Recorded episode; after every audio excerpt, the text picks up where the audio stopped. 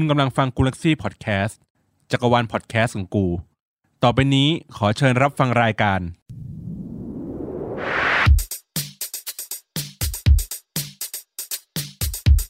อัปทูกูอัปทูเดต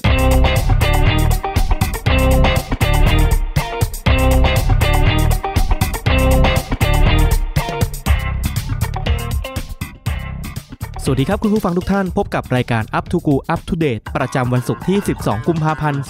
2564 กันครับ รายงานข่าวโดยโตโต้วรกิจเวสืบเช่นเคยครับ ต้องบอกก่อนเลยว่าซิงเจียยูอีซิงนี้หวดใช้นะครับ ผมวันนี้ใครเป็นลูกหลานคนจีน ก็เตรียมรับอ่างเปาเหลือแตะเอียได้เลยนะครับ แต่สำหรับพวกเราวัยทำงานนะครับ ก็ต้องเอาแตะเอียหรืออ่างเปานี่แหละ ไปมอบให้กับหลานๆเองนะครับวันนี้ก่อนที่จะมีข่าว อัปเดตนะครับ ขออนุญาตชวนเพื่อนๆคุยกันก่อนนะครับ เป็นเรื่องที่ผมค่อนข้างที่จะตื่นเต้นมากๆเลย เพราะว่าเมื่อตอนช่วงเช้าที่ผ่านมาครับ ได้เจอเพจใน Facebook ครับที่มีชื่อเพจว่าขายเอายอด ได้ทำการโพสต์อัปเดตข่าวโปรโมชั่นต่างๆ แล้วมันมีอันหนึ่งครับที่ผมเหลียวไปเห็นแล้วสะดุดกึกเลย เพราะว่ามันเป็นโปรโมชั่นบุฟเฟ่อาหารญี่ปุ่นครับบุฟเฟ่อาหารญี่ปุ่นที่พูดถึงเนี่ยร้านเนี่ยมันเป็นร้านดังมากๆครับ แต่เขาไม่เคยทำลายบุฟเฟ่มาก่อนเลย คือจะเป็นพวกอาราคาร์ตตามสั่งมาตลอด ร้านที่พูดถึงนะครับก็คืออขอพูดชื่อร้านเลยละกันนะครับ ร้านนี้ก็คือร้านเซนครับ ซึ่งถ้าคุณผู้ฟังเคยได้เข้าไปนั่งรับประทานอาหารที่ร้านนี้จะรู้เลยว่า วัตถุดิบหรือว่าเมนูอาหารของเขานะครับ ค่อนข้างที่จะไปในทางเกรดพรีเมียมเลยนะครับ และมันมีราคาค่อนข้างที่จะสูงเนาะแต่มันก็สมกับวัตถุดิบของเขานั่นแหละ แต่ตั้งแต่วันนี้จนถึงสิ้นเดือนหน้าครับ การตลาดของเขาครับได้ปรับเปลี่ยนครับ เขาได้กระโดดลงมาทำบุฟเฟ่ต์ครับ เหมือนครั้งที่มีร้านปิ้งย่าง ร้านหนึ่งที่สัญลักษณ์ของเขาเป็นมังกรสีเขียวๆครับ เคยทำอยู่เป็นช่วงๆ แล้วได้กระแสตอบรับที่ดีนะครับ ผมก็เชื่อว่าร้านเนี่ยเขาน่าจะทดลองตลาดดูก่อนว่ามัน work หรือไม่ work เนาะผมนะครับซึ่งเป็นคนที่ชอบไปจนถึงชอบมาก เรียกว่าคลั่งเลยก็ได้เนาะกับอาหารญี่ปุ่นเนี่ยยิ่งเป็นแนวบุฟเฟ่ต์ด้วยเนี่ยยิ่งเรารู้สึกว่าแบบสามารถล็อกค่าใช้จ่ายได้ตั้งแต่ก่อนเข้าไปที่ร้านแล้วนะครับผมเลยรู้สึกว่าเรื่องนี้มันว้าวสำหรับผมมาก เนี่ยผมว่าจะจัดรายการเสร็จก็จะขอแอบโดดงานไปนั่งกินเหมือนกันครับ กระซิบบอกราคาก่อนเลยละกันเนาะ599 บาทนะครับแต่มันมีบวกเนาะรวมสุทธิแล้วอยู่ที่ประมาณ 702 บาทครับอันนี้รวม service charge รวม VAT แล้วรวมค่าน้ำเรียบร้อยแล้ว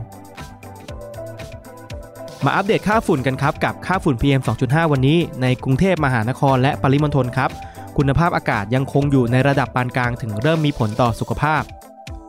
โดยค่าเฉลี่ยของคุณภาพอากาศในช่วงเช้าวันนี้อยู่ที่ 110 US AQI ครับ ซึ่งมีปริมาณที่ค่อนข้างสูงมากเลยทีเดียวครับ ก็ไม่รู้ว่าเป็นผลกระทบมาจากการที่ช่วงเทศกาลตรุษจีนแล้วมีการเผากระดาษเงินกระดาษทองด้วยหรือเปล่านะครับ ก็เลยทำให้ค่า PM 2.5 มีการเพิ่มค่าสูงขึ้นอย่างเห็นได้ชัดนะครับแต่เรื่องอัปเดตวันนี้ครับไบเดนคว่ำบาตรในพมเมียนมา เหตุการณ์รัฐประหารในประเทศเมียนมาล่าสุด ที่ตอนนี้กำลังดูเดือด เพราะประชาชนไม่ยอมรับการรัฐประหารในครั้งนี้ และล่าสุดลามไปถึงความสัมพันธ์ระหว่างประเทศแล้ว เมื่อโจไบเดน ประธานาธิบดีสหรัฐ ได้ประกาศแผนคว่ำบาตรบรรดาผู้นำกองทัพเมียนมาครับ ที่อยู่เบื้องหลังการทำรัฐประหารเมื่อสัปดาห์ที่ผ่านมา และเรียกร้องให้นานาประเทศร่วมกันกดดันเมียนมาครับ ให้กลับคืนมาสู่ระบอบประชาธิปไตย และสหรัฐยังเตรียมใช้มาตรการควบคุมการส่งออกอย่างเข้มงวดครับ และสหรัฐอเมริกาครับ จะสกัดกั้นไม่ให้บรรดานายพลเข้าถึงกองทุนวงเงินราว 1,000 ล้านดอลลาร์ที่รัฐบาลเมียนมาถืออยู่ในสหรัฐด้วย งานนี้ก็เห็นได้ชัดแล้วครับว่าประเทศมหาอำนาจเลือกที่จะอยู่ฝั่งใด ในขณะที่ความเห็นของคนประเทศไทยเองต่อเรื่องนี้ ก็เชื่อมโยงมายังประเทศของเราเองที่เกิดเหตุคล้าย ๆ กัน อยากจะให้สหรัฐแบนรัฐบาลไทยชุดนี้เช่นเดียวกัน เรื่องอัปเดตถัดมาครับกับเจนนิสไม่ได้เข้าชิงนักแสดงนำหญิง กลับมาอีกครั้งครับกับงานประกาศรางวัลภาพยนตร์ที่ค่อนข้างใหญ่โต และคนจับตามองเป็นอย่างมากของไทย กับงานสุวรรณหงส์ครั้งที่ 29 ซึ่งได้มีการประกาศชื่อผู้เข้าชิงในแต่ละสาขาออกมาโดยเกิดดราม่าขึ้นหลังจากที่มีการประกาศชื่อของนักแสดงนำหญิง แต่ผลปรากฏว่าไม่พบชื่อของเจนนิสโอประเสริฐ หรือเจนนิส BNK48 ครับ นักแสดงนำจากเรื่อง Where We Belong เข้าชิงในสาขานี้ครับทำให้ชาวเน็ตงงและคิดว่าเธอสมควรจะได้เข้าชิงมากๆ และยังมีการนำเอานักแสดงบางคนมาเปรียบเทียบด้วยครับว่า ไม่ควรที่จะได้เข้าชิงรางวัลนนี้ และที่สำคัญครับเรื่องนี้ยังถูกโยงไปในเรื่องของการเมืองด้วยที่ตัวของเจนนิสเองนั้น ถูกเรียกว่าเป็นไอดอลปลดแอกด้วย หรือว่าเป็นเพราะสาเหตุนี้กันครับ ที่อาจจะทำให้เธอไม่ได้เข้าชิงในรายการนี้ก็เป็นได้ เรื่องอัปเดตต่อมาครับกับ Hashtag Save จนะ เรื่องนี้อาจจะไม่ใช่เรื่องใหม่ล่าสุด แต่เป็นเรื่องที่ถูกกลับหยิบยกมาพูดและอยู่ในกระแสอีกครั้งครับ เพราะปัญหาเหล่านี้ยังคงอยู่และไม่ถูกแก้ไข อีกทั้งยังดูเหมือนว่าเป็นสิ่งที่ถูกเพิกเฉยไปแล้ว กับการปรับเปลี่ยนพื้นที่ธรรมชาติ แหล่งทำมาหากินของชุมชนในอำเภอจนะจังหวัดสงขลาให้กลายเป็นนิคมอุตสาหกรรมครับ โดยใช้ชื่อเรียกอย่างสวยหรูว่า เมืองต้นแบบอุตสาหกรรมก้าวหน้าแห่งอนาคต ซึ่งโครงการนี้เป็นโครงการที่ทำลายธรรมชาติของคนในชุมชน และมีการเรียกร้องให้ Hashtag Save จนะตั้งแต่ช่วงปี 2563 ที่ผ่านมา แต่ก็ยังถูกภาครัฐเมินและไม่ให้ความสนใจใด ๆ ทั้งสิ้นครับ ตอนนี้ประชาชนทั่วไปเองก็ไม่ได้ให้ความสนใจกับประเด็นนี้อย่างกว้างขวางนัก และในปัจจุบันครับปี 2564 มีการเคลื่อนไหวของโครงการนี้อีกครั้ง เมื่อมีนายทุนเริ่มเข้ามากว้านซื้อพื้นที่ในบริเวณนั้นทำให้คนใน Twitter ออกมาเคลื่อนไหว มีการทำอินโฟกราฟิก แสดงให้เห็นถึงข้อเสีย ชี้จุดให้เห็นพวกปัญหาที่จะเกิดขึ้นอย่างแท้จริงครับ ว่าทำไมไม่ควรเกิดนิคมนี้ขึ้น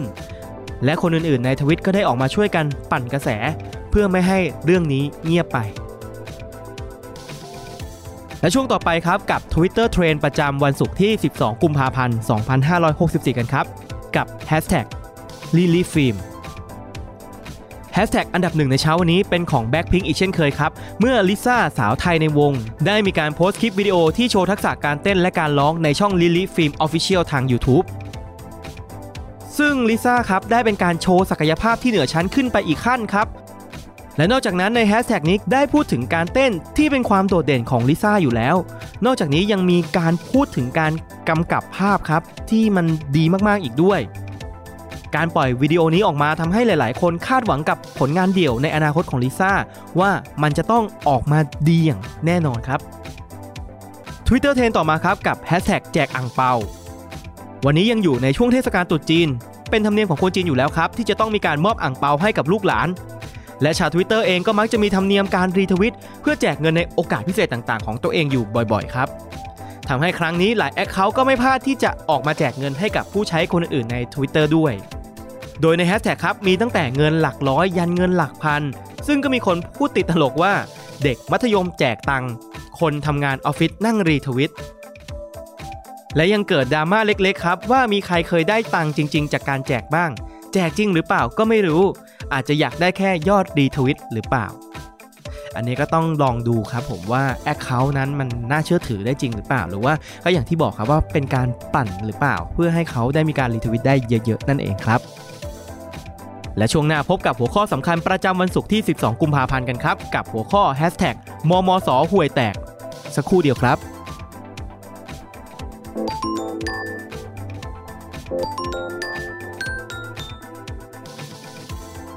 กลับเข้าสู่ช่วงสุดท้ายของรายการกันครับกับ Hashtag มมสห่วยแตก ในสถานการณ์โควิด -19 ทั้งรอบใหม่และรอบเก่า หลาย ๆ สถาบันการศึกษาก็ได้มีนโยบายลดค่าเทอมตามที่นักศึกษาได้เรียกร้องไป ซึ่งในการระบาดรอบใหม่นี้ก็มีหลายมหาวิทยาลัยครับ ที่ได้ใช้นโยบายเดิมเพื่อช่วยเยียวยานักศึกษา แต่ก็เกิดเรื่องดราม่าขึ้นครับ เมื่อผู้ใช้ Twitter y u r my every ไม่แน่ใจในส่วนของ Account เขานะครับว่าเขาสะกดผิดหรือว่าเขาตั้งใจเป็นอย่างนี้จริง ๆ นะครับ ได้แคปรูปภาพจากการรายงานข่าวของช่องวันในหัวข้อลดค่าเทอมคนละครึ่ง โดยมีการแสดงรายชื่อมหาวิทยาลัยต่างๆ ที่ได้ทำการลดค่าเทอมหนึ่งในนั้นก็คือมหาวิทยาลัยมหาสารคาม ซึ่งเป็นมหาวิทยาลัยของเจ้าของทวิตเอง และได้เขียนข้อความในทวิตว่ามอเราได้ออกข่าวว่าลดค่าเทอมให้นักศึกษาค่ะ แต่จริงๆ ไม่ได้ลดตามที่ออกข่าว ผู้รายงานข่าวได้รายงานว่า มหาวิทยาลัยดังกล่าว ได้ลดค่าเทอมให้นักศึกษาของเขาเรียบร้อยแล้วในปีการศึกษานี้ ซึ่งถ้าเทียบกับวันที่ออกอากาศคือวันที่ 8 มกราคม 2564 ที่ผ่านมาครับ แปลว่าเทอม 2 เนี่ย มันจะต้องลดแล้ว ซึ่งมันไม่ใช่เรื่องจริงครับ ก็เลยมีแฮชแท็กมมสห่วยแตก แล้วก็แฮชแท็กมดังรุ่มน้ำชีในโพสต์ทวิตนี้ครับ ถึงแม้ว่าเหตุการณ์การรายงานข่าวนี้จะออกไปสักพักแล้วก็ตาม แต่เมื่อมีคนมาตรวจพบ ก็ดันเจอครับ เจอดราม่าขึ้นอีก เมื่อคนในทวิตได้ออกมาบอกว่ามอของตัวเองก็มีชื่อติดอยู่ในนั้นเหมือนกัน แต่ไม่ได้ลดตามที่เป็นข่าวครับ ถึงลดก็ลดแค่ 10%ครับ ไม่ได้ลดครึ่งหนึ่งตามที่ประกาศออกไปในสื่อนั่นเอง กลับมาที่ต้นเรื่องอย่างมมหาสารคามหรือมมสกันอีกครั้งครับ ที่มีคนออกมาบอกอีกว่าเสียดายค่าเช่าครับ ทิ้งมา 2 เดือนแล้ว อยากให้ประกาศไปเลยว่าเรียนออนไลน์ทั้งเทอม เพราะว่าจะได้ลดค่าเช่าห้อง ซึ่งเป็นปัญหาที่ต้องถูกเอามาพูดถึงในแท็กนี้ต่อจากเรื่องลดค่าเทอม อันนี้ผมเห็นด้วยนะ เพราะว่าประกาศให้ชัดเจนไปเลยเด็กๆเขาจะได้เรียนออนไลน์จะได้ไม่ต้องไปเสียเงินเช่าห้องในส่วนของรอบๆมหาวิทยาลัยนะครับเขาจะได้บริหารการจัดการให้ถูกต้องไปเลย จะได้ไม่ต้องเสียซ้ำเสียซ้อนเนาะเพราะว่าเหมือนกับตอนเนี้ยเกิดไม่เช่าไว้ มันมีการหลุดเกิดขึ้น แล้วเดี๋ยวเขาจะหาที่พักอาศัยตอนเรียนลำบาก แต่ก็ถ้าให้จองทิ้งไว้เฉยๆมันก็เสียเงินโดยใช้เหตุเนาะยังไงอันเนี้ยก็อยากให้ทางมหาวิทยาลัยแจ้งให้ชัดเจนกันไปเลยครับ และจากนั้นครับก็ได้มีประกาศทางมหาวิทยาลัยออกมา ซึ่งสิ่งที่ชวนให้ดราม่านี้เพิ่มขึ้นอีก เพราะว่าได้มีการประกาศให้มีการเลื่อนปิดเทอมโดยมีผู้ใช้ทวิตเตอร์ได้ให้ความเห็นว่า จากที่ปิดเทอม 12 เมษาเลื่อนเวลาสอนไปอีก 1 เดือน เป็นปิดเดือนพฤษภาคมครับ เพราะไม่อยากคืนค่าเทอมที่เรียนออนไลน์ไป เลยบอกว่า ยืดเพื่อเรียนให้คุ้มค่าเทอม นี่คือการแก้ปัญหาของมหาวิทยาลัยมหาสารคามหรอคะ มหาสารคามคนติดเชื้อเป็นอันดับหนึ่งของภาคอีสานแล้วนะคะ นิสิตหลาย ๆ คนครับก็ได้ออกมาแสดงความคิดเห็นว่าการแก้ปัญหานี้เป็นการแก้ปัญหาที่ผลักภาระให้กับผู้เรียนเป็นอย่างมากครับ และงงกับการแก้ปัญหาที่แปลก ๆ ของทางผู้บริหารครับ และดราม่าครั้งนี้ครับก็ยังร้อนระอุอยู่ตลอดทั้งคืนที่ผ่านมาจนถึงช่วงเช้าวันนี้ครับ และไม่รู้ว่าทางมหาวิทยาลัยจะออกมาแถลงอะไรอีกหรือไม่ ก็ต้องติดตามกันต่อไปครับ หวังว่าจะได้รับประโยชน์จากการรับฟัง และเข้าใจข่าวสารที่เกิดขึ้นใน Twitter ขอให้วันนี้เป็นวันที่มีความสุขของทุกๆท่านครับ สวัสดีครับ